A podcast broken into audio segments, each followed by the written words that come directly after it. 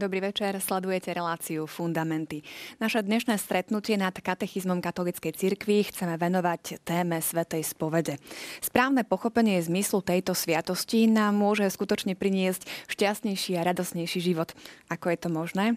Dozviete sa viac, zostaňte s nami.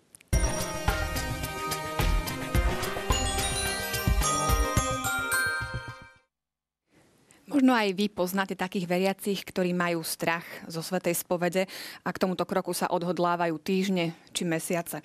O čom však skutočne spovedie? Aj o tom sa budem rozprávať s mojimi dnešnými hostiami, ktorými sú páter Andrej Filipek z Teologickej fakulty Trnavskej univerzity. Vítajte. Ďakujem pekne, dobrý večer. A vítam aj e, Moniku Hricákovú z e, domu Kovovadis. Vítaj, pekný večer. Ahoj. Ešte tu máme uh, takú milú povinnosť a to odmeniť jedného z vás, ktorý sa zapojil do našej súťaže. Pripomeňme si teda súťažné otázky z minulej relácie. Ktoré tvrdenie je nesprávne? Tak znelo zadanie prvej otázky.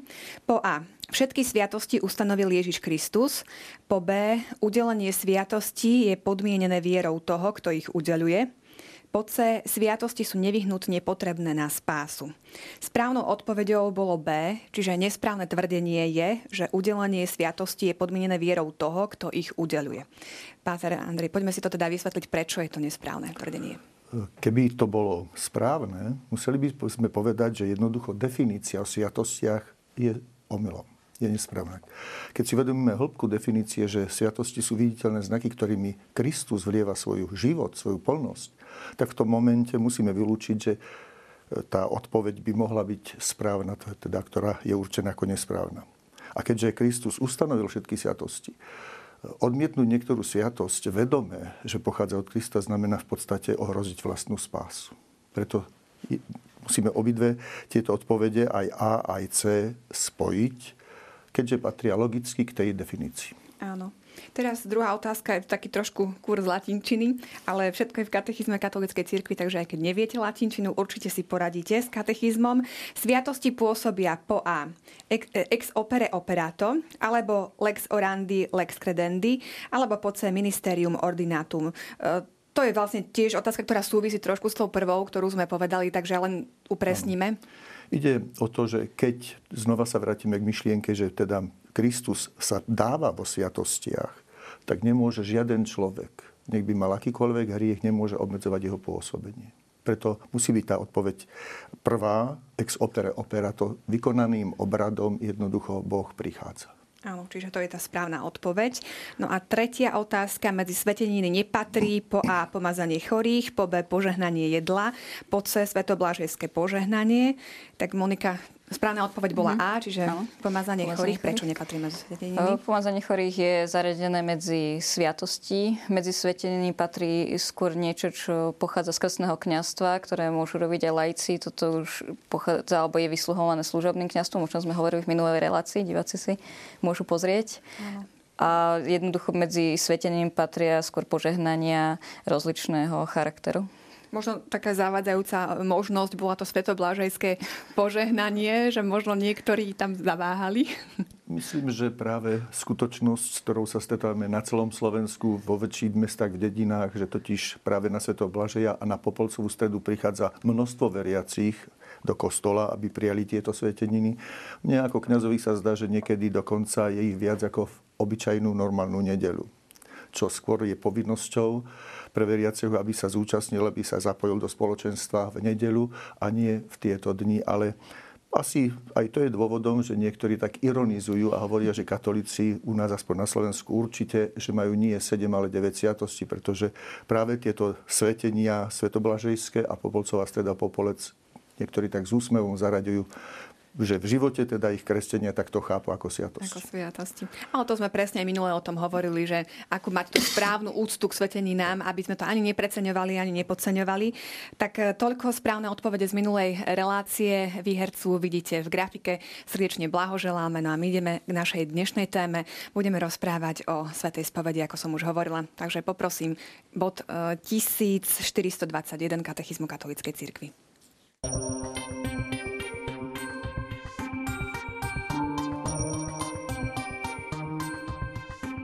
Pán Ježiš Kristus chcel, aby jeho cirkev mocou Ducha Svetého pokračovala v jeho diele uzdravovania a spásy, a to aj voči svojim vlastným členom. To je cieľ dvoch sviatostí uzdravenia, sviatosti pokánia a pomazania chorých.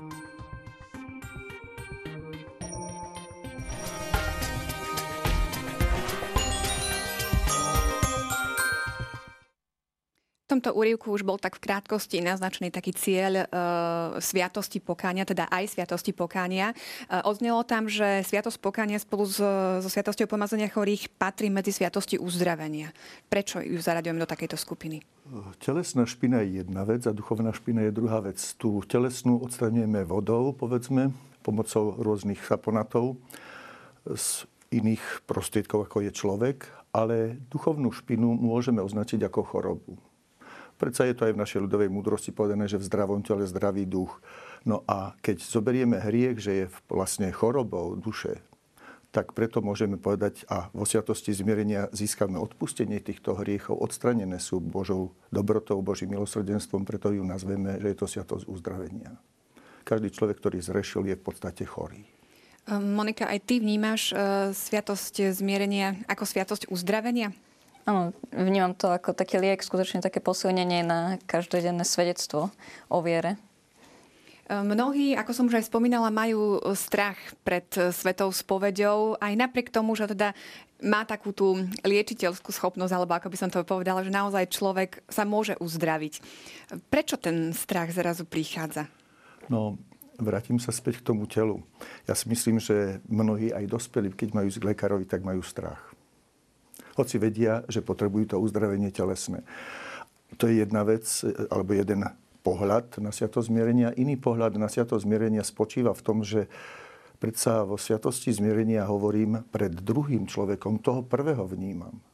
Najčastejšie, lebo ako si len v podvedomí si vedomujem, že je tam Boh, ktorý mi odpúšťa. Ale ja vidím pred sebou jasne človeka, o ktorom viem, že môže byť presne taký istý slabý ako ja a ja chcem, aby si ma druhý vážili. To je prirodzené pre každého človeka. Teda je nám naozaj veľmi ťažké priznávať sa pred druhými k vlastným slabostiam, hovoriť o tom, aký sme zlí, aký sme nespolehliví, koľko zlá sme urobili. Takže v podstate je to prirodzená nejaká reakcia, prirodzená. čiže nemusíme Poviem, mať z toho potom nejaké výčitky, že ako napriek tomu, že viem, že je to dobré, mám predsa také zmiešané pocity. Koľkokrát, keď mi ľudia povedia, že majú problém, hej, keď sa im spovedelníci, tak sa usmiem a vrem, viete, aj ja som sa bojím, keď idem na spätú spoveď. Troška sa obávam a musím si to uvedomiť, že o čo tam ide. To je možno aj dôležité si uvedomiť, že vlastne aj ten kňaz je len človek, ktorý takisto pristupuje k svetej spovedi a zrejme prežíva tie isté pocity, ako každý jeden, e, ktorý, ten penitent, ktorý vojde do, do spovedelnice. E, Monika, ty sa pohybuješ aj medzi mladými ľuďmi. Aký je tam taký názor k Svetej spovedi? Um, je to podľa mňa individuálne, naozaj, že neviem to asi tak úplne paušalizovať, ale myslím si, že viacerí to vnímajú skutočne ako nejaké odľahčenie ťažkostí, alebo takisto aj um, také vyrozprávanie sa toho, čo človek aj prežil a v čom sa chce zlepšiť, nejaká rada od niekoho skúsenejšieho, to je tiež dôležitá súčasť eh, spovede, ktorú vnímame. Môžeme vnímať napríklad Sviato zmierenia aj ako nejaké uh, vyrozprávanie? Uh, ako neviem, že či niekto to má vyslovene ako nejaké primárnu záležitosť, ale jednoducho naozaj, že z tej psychologickej stránky, že uh, nejaký taký rozhovor, ktorý a môže aj zapslovať s tým kňazom. Pri Svetej spovedi sa odporúča predovšetkým mať na zreteli ten uzdravujúci charakter, to očistenie sa od špiny hriechov ale môžeme zároveň so svetou spovedou spojiť aj duchovné vedenie.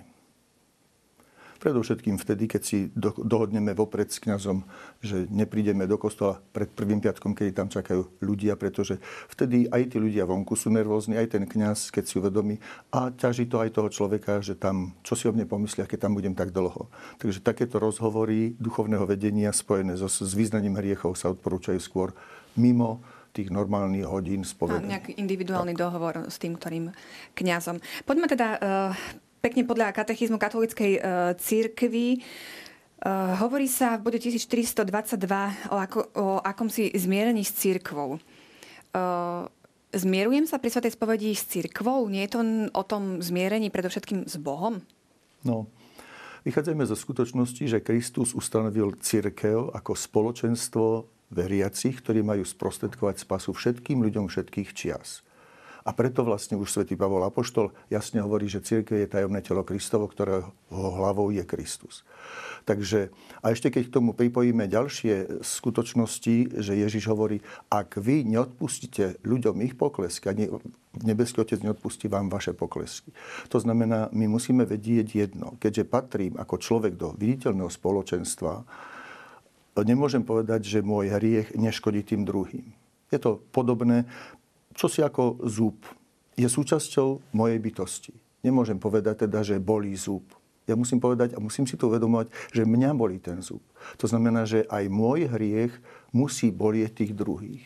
A to je naznačené, povedzme, aj hľadaním vhodného miesta spovedelnice v chráme, aby sme tam zachovali pri tom mieste, kde sa človek ide spovedať, očisťovať alebo hľada uzdravenie, aby bola zachovaná jeho intimita, presne tak ako u lekára napríklad, že nehovoríme všetky tituly, keď vyjde zdravotná sestra, ktorá pozýva pacientov, ale povie jedine priezvisko. Hej. Tam sa to neodporúča, aby tá intimita tam bola zachovaná. Podobne je to v spovedelnici, že hľadáme také miesto, aby človek sa cítil bezpečný a zároveň, ale tá spovedelnica by mala byť na takom mieste, aby aj ostatní členovia videli, že mne samotnému záleží na zdraví celého toho spoločenstva. Preto musíme priznať, že naozaj najskôr sa musím zmieriť s církvou. Musím si uvedomiť, že na mne záleží, či tá církev bude sveta, pretože ona je sveta natoľko, nakoľko ja som svetý. A teda preto sa musím zmieriť s církvou až vtedy, keď Boh vidí moje milosrdenstvo, hoci on je nekonečne milosrdný a je jeho milosrdenstvo je nepochopiteľné. Až potom on môže byť milosrdný voči nám. Zoberme si podobenstvo o nemilosrdnom sluhovi. Keď pán odpustil množstvo veľkú dlžobu jednému zo svojich sluhov a ten sluha, ktorému pán odpustil obrovskú dlžobu, nebol ochotný svojmu spolusluhovi maličkú dlžobu odpustiť. Tak vlastne tam je to v tom podobenstve jasne naznačené, že najskôr musíš vedieť byť milosrdný voči ľuďom a potom môže čakať, že aj Boh bude voči tebe milosrdný. E, Monika, uvedomuješ si aj ty túto, e, tento rozmer toho zmierenia v rámci nejakého cirkevného spoločenstva? Áno, ja to vnímam e, veľmi silno v tom, že aj človek dostáva v tom spoločenstve isté zrkadlo alebo vnímanie tých druhých, ktorí mu môžu takisto naznačiť, že niečo nie je správne.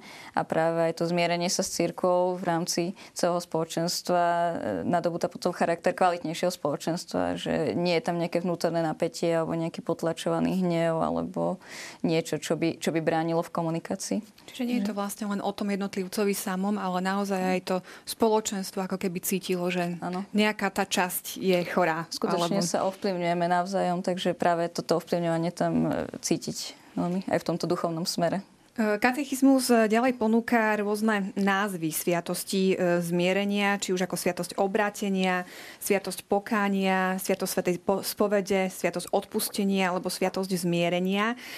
Ide naozaj o rovnaké názvy? Môžeme túto sviatosť pomenovať hoci ktorým týmto názvom a vystihuje to, to o čo no, ide? Áno, v každom tom nazve je nejaký ten aspekt zdôraznený.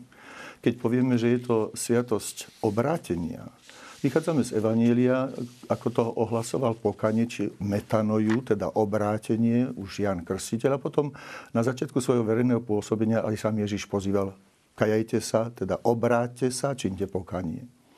E, možno, že aj to bol dôvod, prečo som svoju knihu najnovšiu o sviatosti zmierenia nazval vlastne Návrat k Otcovi. Pretože keď ja sa odrátim od zdánlivého dobra, ktoré ma doteraz lákalo, zvádzalo, zistím, že to je falošné, tak sa musím otočiť opačným smerom a vrátiť sa, odkiaľ som vyšiel, aby som bol naozaj na správnej ceste. To je jeden pohľad. Keď povieme o spovedaní, tak skôr máme na zreteli, že teda je to spoveď. Máme na zreteli akurát jednu časť z tých niekoľkých častí celej sviatosti zmierenia, totiž vyznanie hriechov keď povieme sviatosť zmierenia, máme tam na zreteli ten aspekt, o ktorom sme tu už rozprávali, že teda musím sa zmieriť s ľuďmi a chcem sa zmieriť aj s Bohom. Chcem mu ukázať, že ma mrzí, že som ho odmietal, že som nešiel po cestách, ktoré on s láskou pre mňa pripravil. Že v každom tom názve je niečo, čo nám môže pomôcť a Možno, že je dobre tak niekedy si pripomenúť všetky tie názvy, aby sme z rôznych stran pozreli na tú istú sviatosť. Čiže každý mesiac budeme chodiť raz na svetú spoveď, raz na sviatosť odpustenia. Monika, čo, čo je pre teba možno, ja doplním tú um, tvoju reakciu potom teda otázkou, že čo, čo je pre teba také najsympatickejšie možno z tohto pomenovania, mm-hmm. ktorý ten aspekt Aha. je pre teba najdôležitejší? Akurát som išla zareagovať mm-hmm. v tomto smere, že vlastne to obratenie je pre mňa aj istá taká akcia, že človek dostane liek, ktorý, ktorý ho uzdraví, posilní, ale zároveň je to opäť e, človeka, ktorú Boh rešpektuje, že sa musí obrátiť, že on sa musí chcieť sa obrátiť a nastúpiť na nejakú inú cestu alebo zmeniť sa, zbavovať sa nejakých zlozvykov. Takže v tomto smere to vidím ako také niečo aktívne veľmi, že nie je to len pasívne, že niekto mi niečo dá a ja nič nerobím. Možno v tom pomenovaní spovedi asi najviac toho, toho zlého. Pretože už v našom normálnom bežnom živote, keď máme ísť na koberček predstaveným, tak povieme, idem sa spovedať. Áno, že to prechádza aj do takého Takže, bežného, naozaj praktického života. Vy ste spomínali knihu, ktorú ste napísali o Svatej spovedi. Vychádza to aj z nejakej, teda takej vašej pastoračnej praxe a nejakej potreby, že naozaj ľudia sa nevedia spovedať? Áno, predovšetkým. Uh-huh. Totiž, e, keď som zistil, koľko problémov majú veriaci bez rozdielu veku a vzdelania so, svetou, so, so spraveným chápaním sviatosti zmierenia, tak som pred niekoľkými rokmi rozhodol sa, že v našom kostole jezuitskom Bratislave budem robiť duchovnú obnovu počas celého pôstu. Potom som tie úvahy svoje prepracoval a vznikla vlastne z toho tá knižočka, ktorá je určená ani nie pre mojich študentov, teda teológov, ktorým prednášam o sviatostiach, ale skôr je určená obyčajným veriacim, aby niektoré aspekty mohli trošička si tak spokojne premyslieť, pretože sveta spoveď, alebo teda sviato zmierenia má niekoľko prvkov. Je tam, povedzme, samotné zadozučinenie, ako to chápať, lútosť a podobné. Čo to znamená zmieriť sa s druhým človekom, čo znamená odpustiť, pretože asi najviac máme problémov s tým, s tým našim hnevom povedzme vo sviatosti zmierenia konkrétne, že totiž rozmýšľame, či či môžem ísť na sveté príjmanie, keď som sa pohádal. A to sú rôzne veci, alebo e, cítim, že ešte stále ma to bolí, keď sa stretnem s tým človekom, že on sa dopustil voči mne nejakej nespravodlivosti a mňa to bolí. A ja si niekedy môžem premyšľať, či je to hnev alebo len bolesť. Takže o týchto aspektoch trošička v tej knihe som sa snažil Vlastne rozprávať. vy ste urobili aj také avizo na naše ďalšie relácie, pretože um, tak už dopredu môžem televíznym divákom povedať, že nie len túto reláciu chceme venovať Svetej spovedi, ale aj ďalšie dve relácie, kde naozaj chceme ísť um, aj tak trošku viacej do hĺbky pri tých jednotlivých úkonoch, ktoré urobí kajúcnik, alebo ako sa vôbec, um, z, čoho, z akých častí sa skladá Sveta spoveď, čo je pri nich dôležité, takže budeme to rozoberať uh, na budúce. Teraz poďme to, k tomu, čo nám ponúka katechizmus e, ďalej. E, hovorí o sviatosti zmierenia v súvislosti s krstom. Ešte skôr, ako teda začneme vôbec rozprávať o tejto súvislosti, pozrime sa na prvú vetu a na slovo ospravedlivený. Ospravodlivený, tak obmili ste sa, boli ste posvetení, boli ste ospravodlivení v mene pána Ježiša Krista a v duchu nášho Boha. Čo toto slovo znamená? v teológii je, dá sa povedať, troška novšie. Staršia teológia ho nepoznala, tam sa hovorilo len o ospravedlnení. Dnes, keď nad tým uvažujeme, tak logicky nám z toho vychádza, že keď som sa dopustil voči niekomu nejakej krivdy, tak je na mieste, aby som sa mu šiel ospravedlniť. Ja sa ospravedlňujem tomu druhému, že som mu ublížil. No a záleží na jeho dobrote, či on príjme to moje ospravedlnenie a či ma znova bude vnímať vo svojom vzťahu, vo svojom živote ako človeka, ktorý je ospravodlivený pred ním. Že teda je spravodlivý. Mm-hmm. V tomto duchu. Ja sa vyznávaním hriechov ospravedlňujem pred Bohom aj ľutosťou svojou a Boh naozaj tým, že mi odpúšťa, znova ma prijíma ako svetého, čistého, teda ako spravodlivého. Čiže nie je to preklep, je to naozaj teologický termín, ktorý má, má svoj význam. E, ďalej sa potom hovorí vlastne už v súvislosti s krstom, že si musíme uvedomiť veľkosť Božieho daru, ktorú sme dostali vo sviatostiach uvádzania do kresťanského života, aby sme pochopili, do akej miery je hriech nepripustný pre toho, kto si obliekol Krista. Čo to teda konkrétne znamená? Vychádzajúc, povedzme, z prvotnej praxe už apoštolov, keď čítame pozorne apoštolské listy, tak nájdeme v nich také miesta, kde treba svätý Pavol Apoštol v liste Korintianom v prvom upozorňuje veriacich, že sa nemajú stýkať s hriešnikom, pretože tie hriech je čosi také ako nákazlivá choroba. Môžeme si veľmi ľahko na to zvyknúť a môžeme sa nakaziť. Koľkokrát v našom živote, hoci kto z nás povie, že ale druhí sú väčšie hriešnici. To je vlastne počiatok toho nášho takého zľahčovania niektorých hriechov. A preto je veľmi dôležité si uvedomiť, a na toto vidíme dôraz vo Svetom písme, že teda ak nás Boh prijal za svoje deti, musíme si to nesmierne vážiť. Preto svätý Pavol Apoštol svoje listy mnohé začína svetým, vyvoleným, povolaným. Hej. Adresuje ich, aby akoby dal dôraz, vážte si to, že ste Boží. A preto aj potom neskôr, tomu sa ale asi vrátime neskôr, e, v praxi cirkvi bolo zavedené v tých prvých storočiach, že jednoducho získať odpustenie kresťan mohol jediný raz v živote po sviatosti zmierenia. To preto, lebo boli presvedčení v tých prvých storočiach, že keď si on neváži ten obrovský Boží dar, že je Božím synom, Božou dcerou, a on to tak ľahko odhodil, tak prosím, muselo byť to pokadne veľmi dlhé. Keď sa to opakovalo, že odhadzoval tú Božiu milosť, tak preto sa rozhodli z pedagogických dôvodov nie. Ty si nezaslúžiš, aby ťa Boh znova pozeral na teba ako na spravodlivého, keďže si nevážiš to jeho priateľstvo.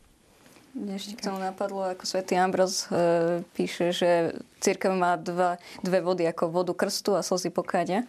A nedávno aj pápež František v jednej homilii tiež povedal, že máme znova obnov, objaviť slzy pokáňa. Takže možno je to aj taká výzva takisto na také znútornenie sa a hlbšie obrátenie. Niekedy to býva práve aj problémom moderných ľudí, e, čo sme už tak trochu načetli, že nevieme, že, že však nehrešíme až tak, že čo tam hovoriť, že to môže byť ďalší taký strach pred to je, presne, to je presne, čo sa hovorí ďalej. Ak hovoríme, že nemáme hriech, klameme sami seba a nie je v nás pravda.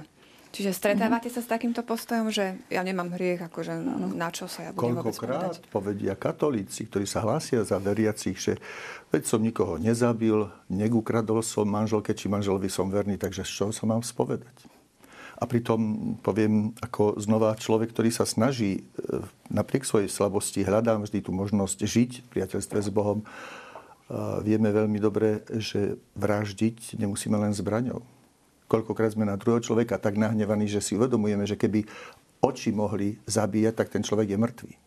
Hej, a sú iné situácie v živote, keď je to čosi podobné. Ja nemusím vlastne nikoho odsúdiť. Ale keď poviem vždy len zlé o tom druhom, vzbudzujem v tom svojom posluchačovi nedôveru takú istú, ako ja mám, povedzme, voči tomu, ktorý sa prehrešil voči mne. Monika? E, práve aj mnohí svedci e, často chodievali na spoveď, alebo aj pápeži, ako som spomínala teraz pápeža Františka a mnohí, mnohí iní. Takže možno aj práve to časté alebo pravidelné chodenie na spoveď človeku pomáha, aby, aby našiel aj tie svoje nedostatky. Lebo niekedy sa stratí akoby tá citlivosť. Takže... Ďalej sa potom v katechizme píše o takej náklonnosti na hriech možno tí, ktorí sa naozaj snažia nejako analyzovať ten svoj život, um, ten, svoj spôsob uh, a sú takí citliví na, na to, že teda áno, pácham nejaké hriechy, uh, chcem k tomu zodpovedne pristupovať. Neustále sa tam objavuje nejaká taká, taká nie náklonnosť, ale naozaj, že človek aj zhreší. Prečo sa to vôbec objavuje u človeka? Potom dochádza možno k takému znechuteniu, že vlastne čo, čo so mnou? Čiže či to už nie je potom nejaký taký ten druhý extrém, ako sme tu hovorili, že niekto si povie, áno, nemám hriech a potom niekto už naozaj tak Isté, citlivo zohráva veľmi dôležitú úlohu, zohráva v živote človeka aj veriaceho citlivé svedomie. Nakoľko má citlivé svedomie. Preto hovoríme, že môže byť svedomie široké ako cirkusová plachta, ako šapito a môže byť veľmi úzkostlivé. A vtedy hovoríme o škrupulóznom svedomí, že teda každá maličkosť ho veľmi trápi. To je problém práve, ktorý by sme mali riešiť častým a pravidelným spovedaním sa ústáleho spovedníka. Aby ten jeden, lebo keď ja budem so svojím citlivým svedomím vždy chodiť kde si k inému, tak ten spovedník mi nemôže pomôcť, lebo ne, nespozná tú moju precitlivosť. Ale ak chodím častejšie pravidelne k tomu jednému, tak on má možnosť povedať tak stop. Áno, premýšľaj, či náhodou by si nemal ísť inou cestou ako touto, ktorou ideš. Mne tak ešte napadlo, že mm, vlastne tie hriechy, ktoré vyznávame, e, sú už vyznané a odpustené. Že vlastne pre Boha nie sú tie isté hriechy. Že nemôžeme povedať, že no to, čo minule. Lebo vlastne vždy je to istým spôsobom nové a vždy sa dá posunúť o krôčik ďalej. Ja súhlasím rovnako s tým, že, že je dobré mať stáleho spovedníka, aj keď je to veľmi náročné, ale skutočne sa oplatí hľadať si kňaza, ktorý by... sa to potom v tom ano. A tým, že živote. žijeme v tomto svete, v tom určitom spoločenstve, že sme slabí, poviem to tak, keby som robil ako automechanik, tak muselo by ma veľmi prekvapiť, keď zrazu nemám ruky zbabrané olejom, ale nejakou farbou s ktorou som ja nerobil. A tak preto musím takisto premýšľať, že keď žijem v tomto spoločenstve s týmito ľuďmi, ktorí majú takéto chyby a zápasia s nimi, a ja takisto mám tie chyby a zápasím s nimi, tak nemôžem si povedať, že to si už nebudem všímať. Jednoducho, presne tak, ako sa umývam každý deň, hoci viem, že sa zašpiním, tak musím vedieť, prijať aj to, že teda zašpiním si svoju dušu svojou slabosťou, možno svojim nedokonalým správaním sa, nedokonalým poznaním pravdy a podobne. A prečo sa vôbec objavuje táto náklonnosť na hriech? Keď to má svoju príčinu? No, dôsledok, najväčší dôsledok prvotného hriechu je vlastne to, že človek má oslabenú vôľu a možnosť dokonale poznať dobro. Takže ten Adam za to môže. Adam to zvalil na Evo, ale to tak... ona podá.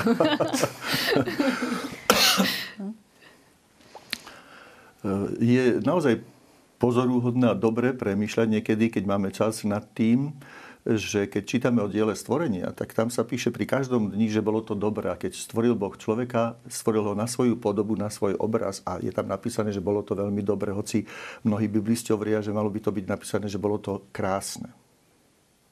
Takže, no a z toho pohľadu môžem povedať teda, e, keďže som nešiel tou cestou s Bohom, musí sa to nejak prejaviť v tej mojej slabosti. To je jedna vec. Druhá vec, myslím si, že pokiaľ sme v čase a v priestore, tak je dobré, že sa dopúšťame, že si uvedomuje tej, tú slabosť. Lebo mohlo by nás ohrozovať to, že budeme chcieť byť svetý ako pán, sadnúci s ním na jeho Boží trón a povedať mu, ja už neviem, čo robiť, lebo som taký svetý ako si ty. A v tom prípade dochádza vlastne k tomu, čo je dnes veľmi moderné, totiž, že mám právo na to, na tamto, na hento. Boh je nekonečne a tajemne milosrdný, takže my nemáme vo vzťahu k nemu žiadne právo.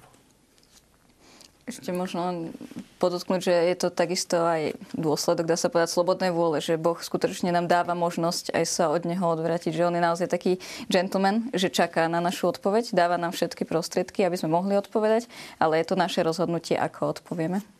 A možno ešte z takého tvojho osobného prežívania, mm-hmm. ako, ako vnímaš práve to, mm, tú citlivosť toho svedomia, o čom sme uh, hovorili, že či sa možno aj ty stretávaš či už s inými ľuďmi, alebo možno či aj uh-huh. sama si sa musela cvičiť v tom, aby to svedomie naozaj uh, nebolo ani na jednej strane, ani na druhej uh-huh. strane. Jak to verejná spoveď.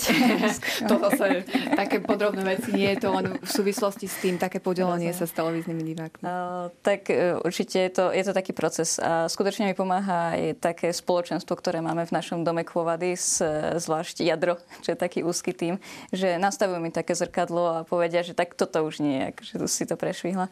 Že preto aj Boh stvoril človeka, nie je človeku dobre byť samotnému aj v tomto zmysle, že má to spoločenstvo, ktoré dáva spätnú väzbu. Lebo keď je človek sám, tak je trošku taký samorast, že už si myslí, že, že je OK, je dokonalý, ale, ale nie je to vždy tak. Takže v tomto je to citlivovanie, čo si hovorila to mi, to mi to najviac tak pomáha. A je to proces, tak snažím sa zlepšovať. Áno, čiže ja opäť sme pri tom spoločenstve. Aké je ja si myslím, že veľmi každému z nás môže pomôcť jedno uvedomovať si, lebo veľmi často sme ohrození v tom svojom sebavedomí, že povieme, oni ma potrebujú. Skúsme to otočiť. Kedy poznám, že robím dobro alebo zlo? Keď budem myslieť, že oni ma potrebujú, alebo vtedy, keď si vedomím, že ja potrebujem ich vlastne, keď vidím na tvári toho druhého smútok alebo radosť, tak viem, že som to urobil, keď je tam radosť, tak viem, že som to urobil dobre. A už v tomto zmysle v podstate potrebujem ja toho druhého. Nie ono mňa, ale ja ho potrebujem. Posuňme sa teraz ďalej e, k Ježišovej výzve a tu si trošku rozoberieme, najskôr sa však pozrieme na to, čo o tom hovorí katechizmus.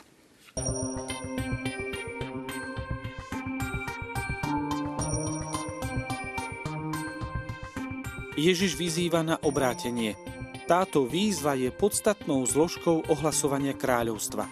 Naplnil sa čas a priblížilo sa Božie kráľovstvo. Kajete sa a verte Evanieliu.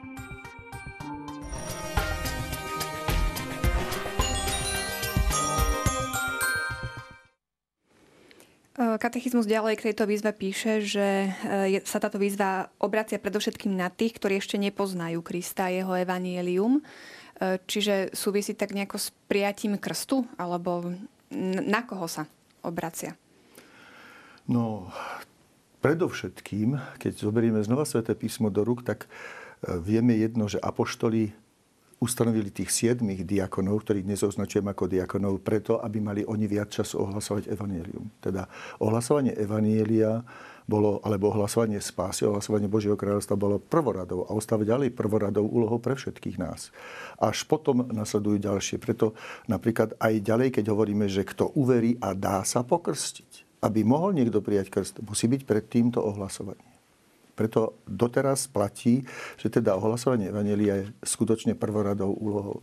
No a preto Kristus, napríklad sme tu mali možnosť na Popolcovú stredu prežiť, keď sme šli na Popolec, kde kňaz častejšie, kedy sa tomu hovorilo, pamätaj, že si Praga v prach sa obrátiš, dnes sa častejšie opakujú slova Ježišove, kajajte sa, verte Evangeliu.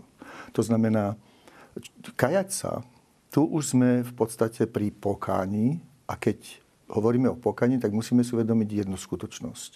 Že síce nazývame sviatosť zmierenia niekedy tiež pokáním alebo sviatosťou pokania. Ale to sú dva, dve rôzne situácie. Pokanie by sme mali chápať predovšetkým ako celoživotný proces. Aj najväčší svetci, ktorí počas svojho života robili zázraky, oni sami boli presvedčení, že sú veľkými hriešnikmi. Teda vždy hľadali možnosť, ako si očisťovať sa, aby v nich sa umenšovala náklonnosť k zdanlivému dobru.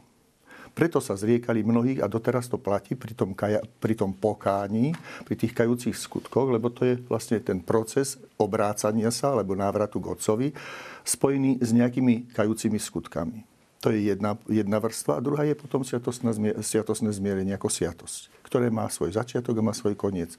No a práve pôst je takým obdobím, teda, ten, ktorý prežívame, je takým obdobím, kedy by sme mohli viac si uvedomiť. Ono je to tak zjednodušené.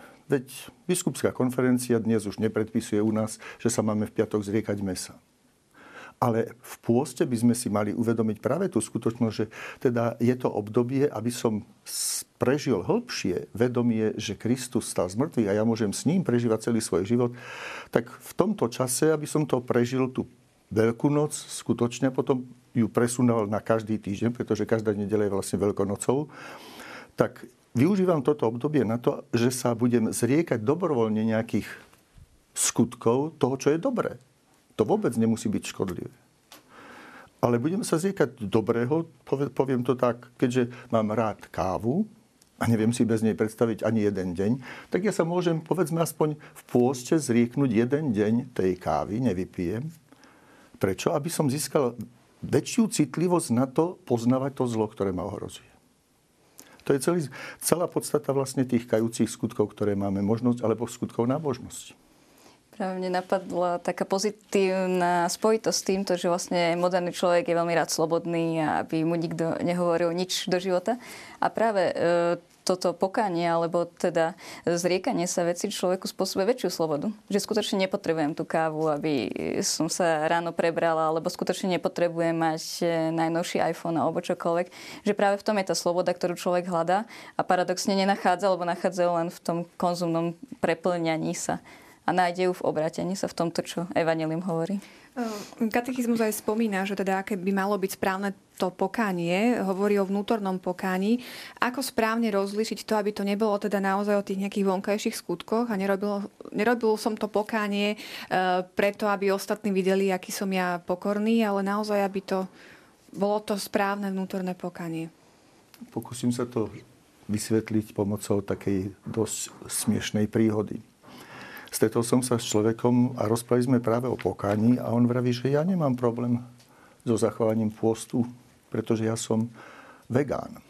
Tak som sa zasmel, vrem, no práve, že máš veľký problém, lebo tým, že si vegan, ja si myslím, že mal by si si nájsť povedzme jeden deň v týždni, kedy budeš jesť to meso. Ono to nie je totiž hriešne. Aby si sa zaprel a budeš jesť to meso preto, aby si si uvedomil, že v piatok za teba zomrel Ježiš Kristus. To je vlastne tá podstata toho vnútorného pokania. Nie, že ja ostanem na tom, že e, poviem od Popolcovej stredy do veľkonočného pondelka nevypím ani jedno pivo. A na veľkonočný pondelok večer budem opitý. To nemá význam, takéto pokanie. Ale pokanie spočíva v tom, že jednoducho zriekam sa niečo, alebo robím niečo naviac, aby som ja vnútorne zmohutnil, zosilnil, aby som správnejšie rozlišoval a bol ochotnejší konať dobro. Vychádza to jednoducho naozaj zo srdca každého človeka.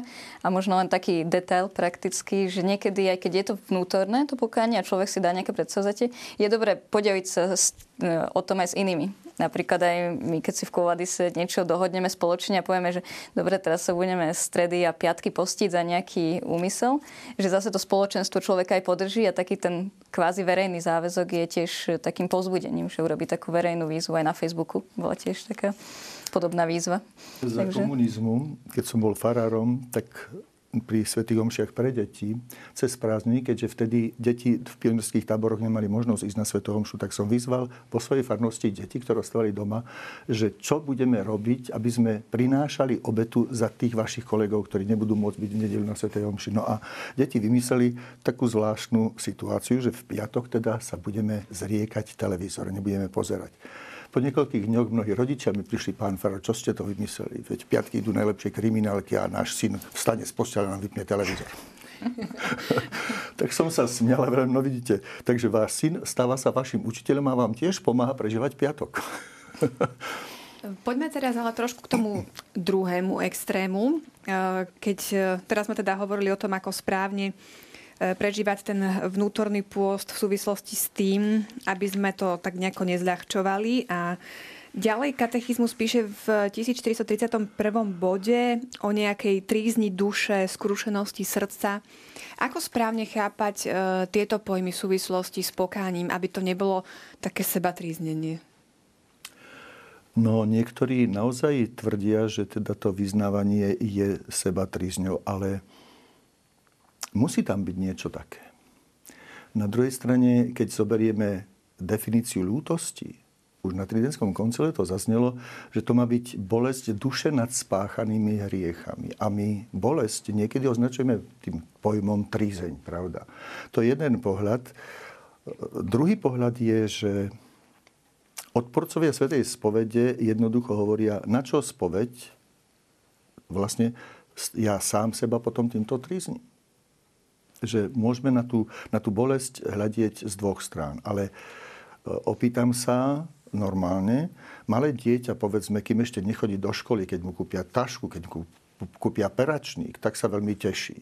A po týždni už sa mu nechce ísť do školy. Je to pre neho povinnosť, trízeň.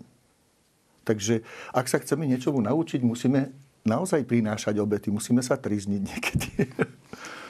Nenapadlo spojiť to zase s cvičením alebo takisto s moderným e, svetonázorom byť fit a mať dobrú postavu, že vždy je to istým spôsobom bolestivé, keď človek robí nejaký cvik, bolia ho svaly, ale na základe toho má silnejšiu postavu, silnejšie svaly a takisto aj ten vnútorný sval, dá sa povedať, duchovný, takisto zosilnieva cez, cez tieto odriekania, cez, cez tú trízeň. A malo by to byť ešte spojené aj, teda, ako sme spomínali, post, modlitba aj almužna, že všetky vlastne tri prvky, aby tam boli e, zabezpečené v tom.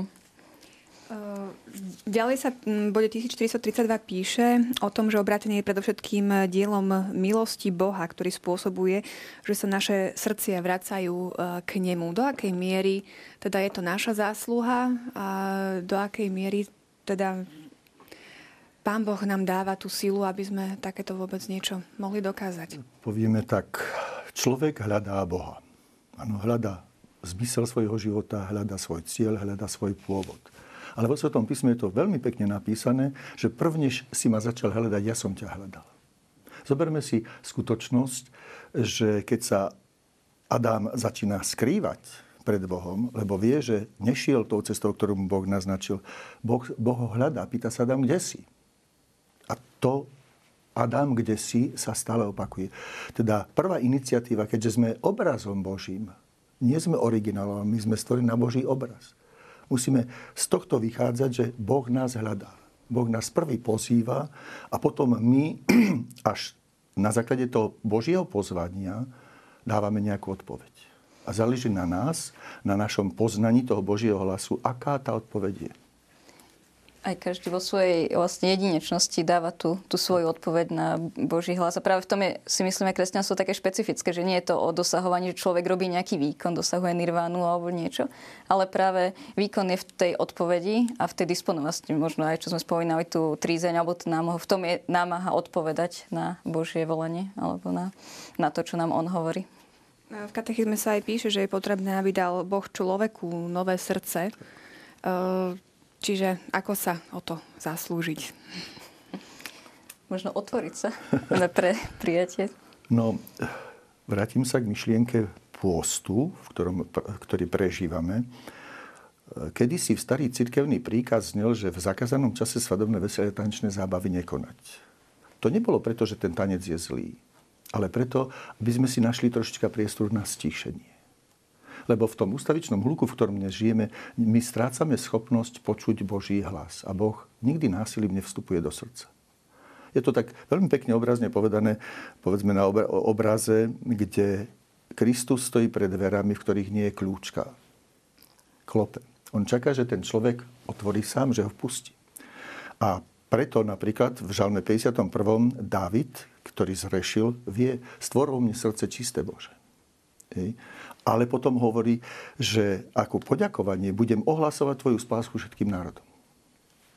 To je v podstate tá odpoveď človeka, ktorý robí pokanie, aby, si, aby sa stal citlivejší na Boží hlas a zároveň vlastne potom robí ešte viac ako odpoveď už na ten Boží hlas, ktorý zachytil. A človek potom dokáže urobiť niekedy ešte viac, ako si dokáže vôbec predstaviť. Že to Božie milosrdenstvo je oveľa väčšie, ako si my vôbec vieme predstaviť. Poďme teraz e, k záverečným nejakým bodom tejto kapitolky, ktorú e, chceme dnes prebrať. E, hovorí sa ďalej o Božom odpustení, teda jedine Boh odpúšťa hriechy.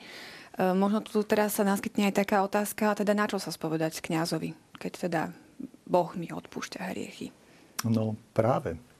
Vychádzajme z toho, že áno, Boh odpúšťa, ale Boh sám, teda Ježiš Kristus, ustanovil kňazov, ktorým dal moc odpúšťať hriechy a oni ho zastupujú. Kňaz v podstate, ak správne chápe svoje kňazstvo, tak si musí vedomovať, že som v tomto svete akoby Božím vyslancom, ktorého Boh posiela k ľuďom a zároveň som v tomto svete vyslancom ľudí k Bohu.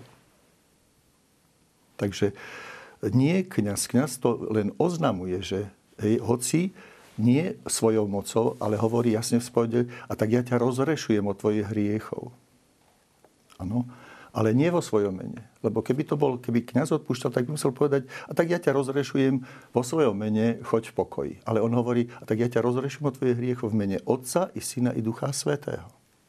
Teda zabúda pri tom rozrešení na seba, alebo úplne sa zrieka seba, aby ten človek vedel, že Boh, boh mu odpúšťa. Ale keď, keď má niekto si povie teda, že ja mám veľmi taký úprimný vzťah s Bohom, um, pestujem si ten môj duchovný život, um, rozprávam sa s Bohom. Nemôžem jemu povedať úprimne tie hriechy, na čo je tam ešte nejaký ten ľudský prvok, na čo stať v rade a uh, riešiť to takto. Predbehnem totiž, viete, hriechy nám, tam, kde je láska, dokonalá láska, tam nemôže byť hriech, lebo Boh je láska. Takže preto teológia napríklad učí, že dokonalou ľútosťou vlastne sa odstraňujú naše hriechy ešte pred, pred význaním. Ale na druhej strane je tu prostriedok, ktorý ustanovil sám Kristus. Musím sa pýtať, keby som takto, ako ste to naznačili, chápal, že ja sa vyspovedám, ja mám úprimný vzťah k Bohu, ľutujem a nepotrebujem žiadneho kniaza. Pýtam sa, naozaj je to úprimné, keď ja odmietam, tu chcem získať čosi od Boha, na druhej strane odmietam toho Boha v tejto podobe. Ja mu hovorím, vieš čo, toto učenie sa mi páči, ale toto daj pokoj, to ma nezaujíma. Pretože to zmierenia hneď po svojom zmrtvých staní Ježiš sám ustanovil. Povedal, komu hriechy odpustíte, budú mu odpustené. Komu hriechy zadržíte, budú zadržané. Ale nehovorí, že vy ich zadržíte. Hej, budú zadržané, budú odpustené. Ale vašim prostredníctvom. Čiže tu sme pri tom, že naozaj sviatosť zmierenia je sviatosť, teda ako aj ostatné, ktoré ano. ustanovil Kristus. Ježiš Kristus. Máme to jasne dané. Mhm. Ako si to predstavuje? Čiže tam asi nejaké špekulácie sú zbytočné. To je presne to, viete, keby som si povedal, no tak čo, ja verím a ja už nepotrebujem krst.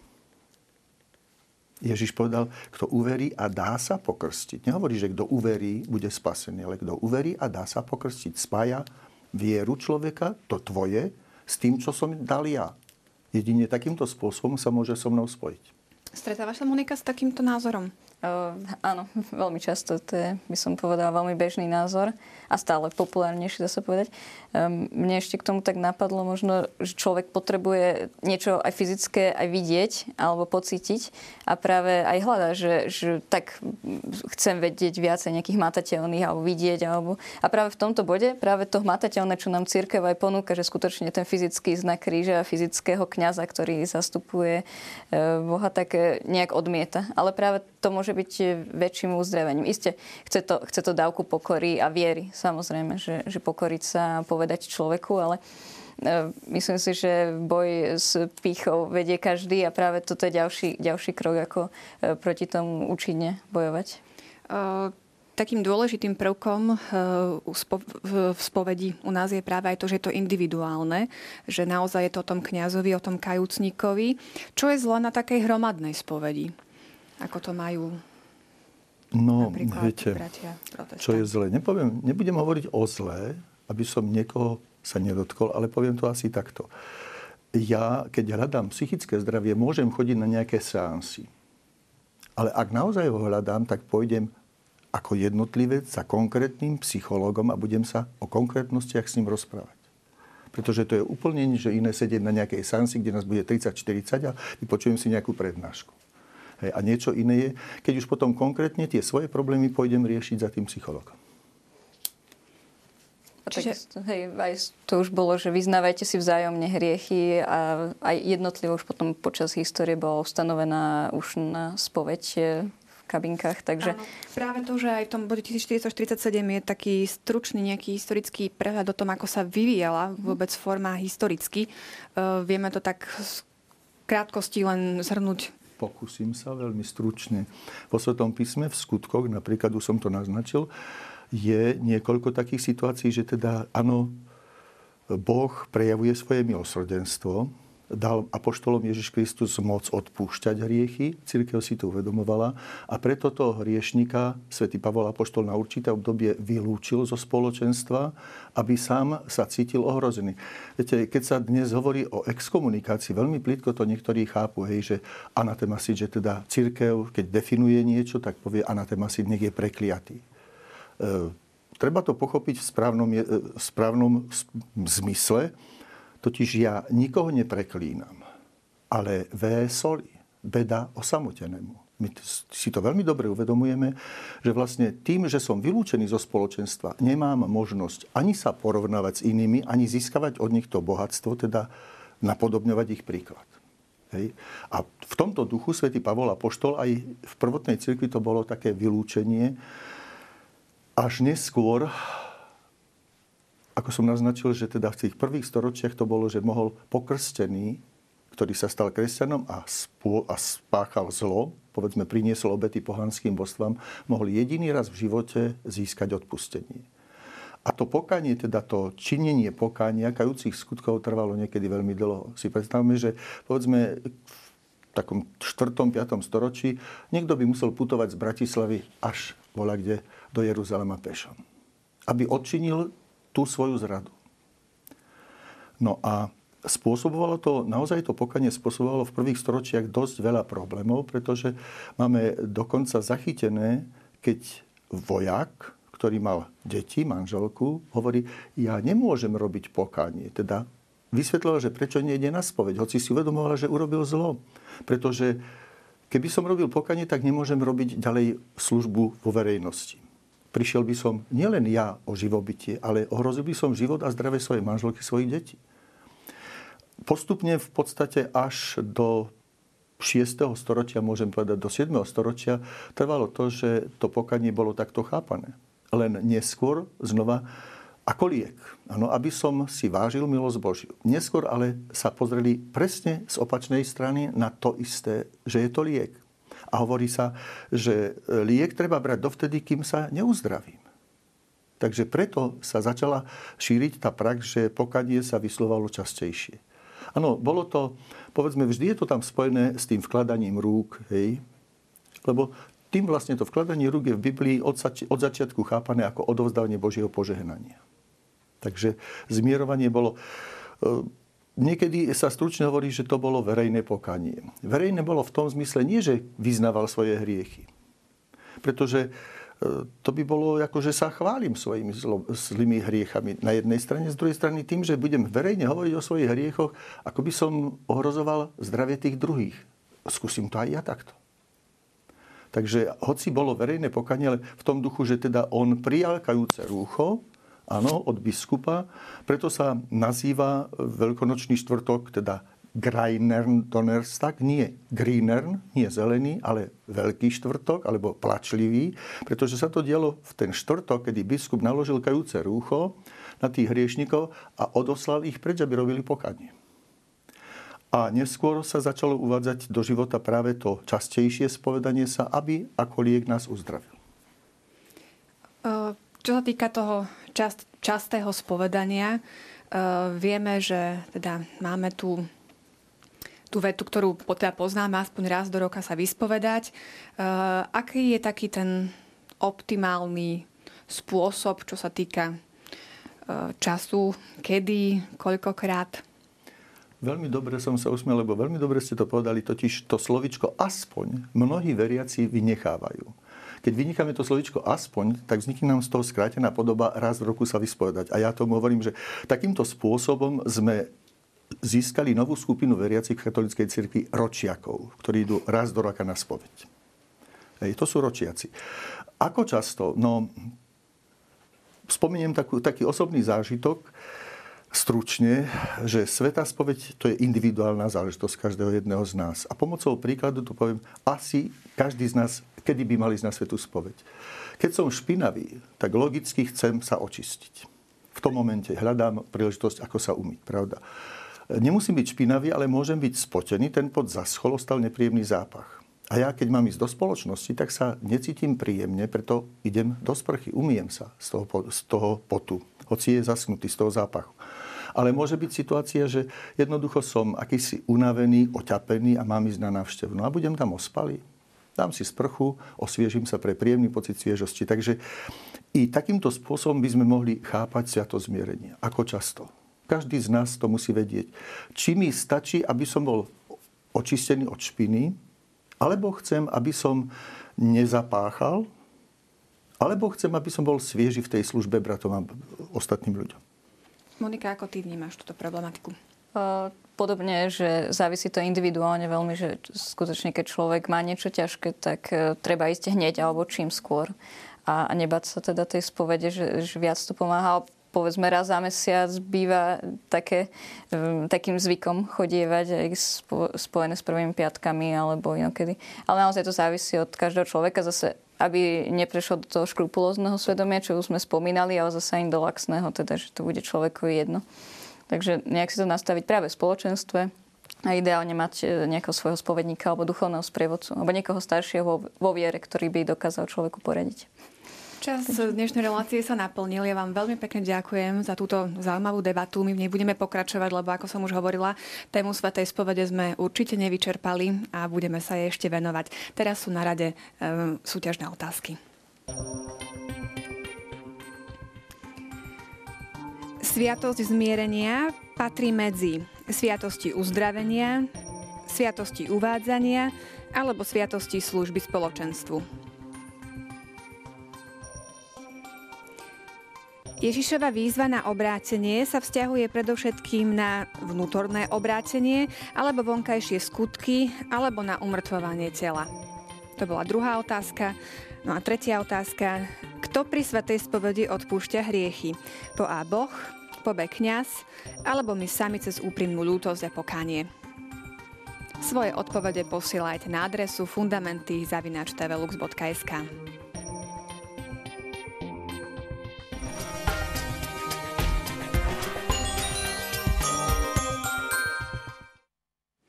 Mne už nezostáva nič iné, len sa veľmi pekne poďakovať vám, milí televízni diváci, za pozornosť a teším sa opäť o dva týždne. Majte sa pekne, dovidenia.